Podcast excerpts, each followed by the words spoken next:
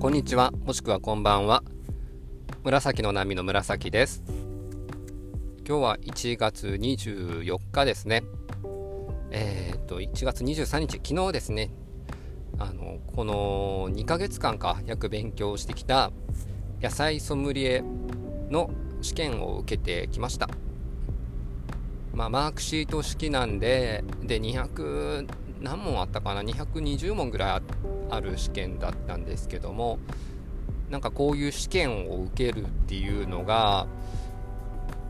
7月だったかな？6月だったかな？TOEIC の試験を受けて以来でしたのでまあなんていうか久々な感じですね。半年に1回ぐらいは。なんかこうこういうのがあってもいいかなとか思いながら。出来の方はですね正直言って多分合格してるとは思うんですけどっていうか合格してますってここで言っとここのポッドキャストで言ったことはなんか実現するっていう勝手に信じてるんで合格してます。はい。で今後はまあ野菜ソムリエという風な資格を持つことになって何か食に関することをしたいなとは考えているんですけどまだ具体的にとか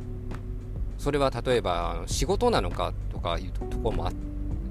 考えてないというか考えが及んでないですね。うん。まあなんか流れが来たら使えるようにまあでも毎日ちょっとこう野菜とか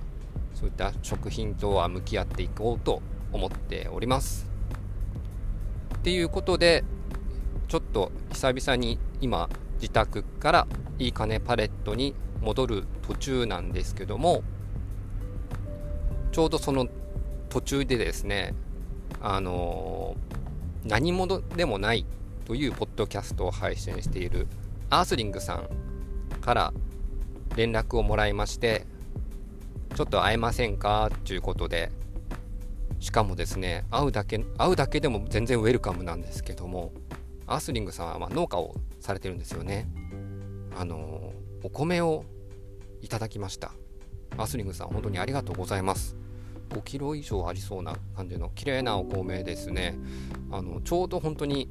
イカネパレットの食材が尽きかけたので買い物に行こうと思ってましたしお米もその購入リストに入ってたんで非常に助かりましたしかもキャベツまで2つもらっちゃってすごい綺麗なキャベツですね。あのちょっと前までスーパーで働いてたんでし野菜ソムリエの知識もあるのであの鮮度とかねそういうのはバッチリ頭に入ってるんですけどめちゃめちゃいいキャベツですねこれ。ビタミン K じゃないビタミン U いわゆるキャベジンですね。が豊富に含ま含まれてそうどんな風にして料理しよっかなってただ刻んでサラダっていうのはなんかちょっともったいないなと思ってレシピを考える。こういうのは結構好きなんでですね。調べたりして。それから買い物に行こうかなと思っております。でまあそこでアースリングさんとまああるコンビニで待ち合わせてちょっとコーヒーでも飲みながらあの1時間ぐらいいろんな話、まあ、ポッドキャストの話もそうですし古典ラジオの話もそうですしでまあ僕これでアースリングさんとお会いするのが3回目かな？うんなんで結構あのお互いの事情とかも知ってるんで、まあ、どうですか？と近況報告をしながらするっていう感じであのあっという間の1時間だったんですけど楽しくお話しさせてもらいました。やっぱこうなんすかね？好きなものが共通してる人と話すのって楽しいですよね。でまあ僕はちょっとそのその中でもアースリングさんとの話の中でも少しは話したんですけどもあのまあいいかねパレットにせっかく住んでると。で何かしたいと思ってるけどそれが何かっていうのはまだ形には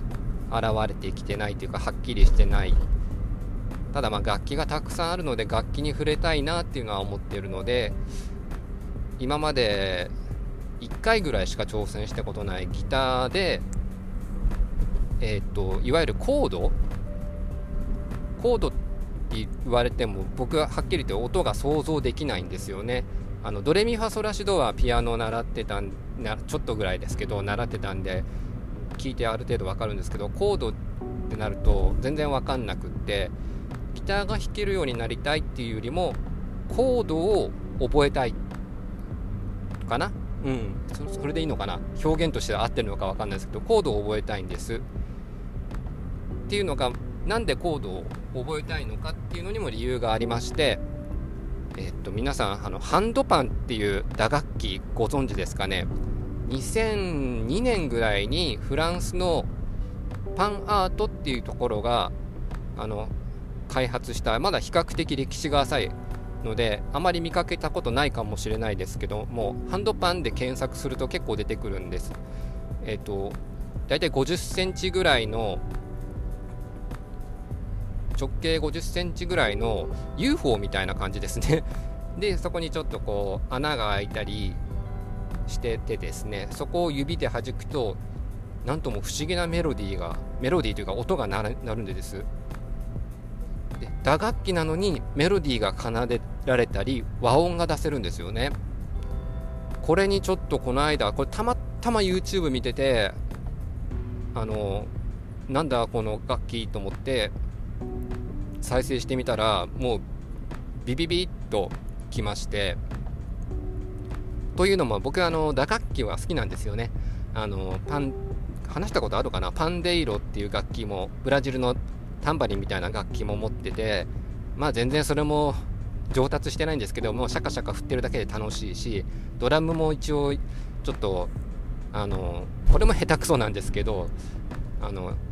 なんかこうちょこっと叩くのとか好きでですね。なんか打楽器には惹かれるところもあるんですけど一方でやっぱこうメロディーラインとかを奏でられるギターやピピアノ和音が出せるそういうのもすごくいいなっていうところがあってその両方ができる。これはすごいなって思って。で演奏してる方たちはまあもちろん上手い方なんですけどすごいいい曲っていうか雰囲気がある音を出すんですよね響いてて。えっと何て言うかな特にですねもうだいぶ前前のゲームなんですけどクロノトリガーっていうスーパーファミコンの超ヒット作があるんですけどそのヒット作の中で使われてる曲で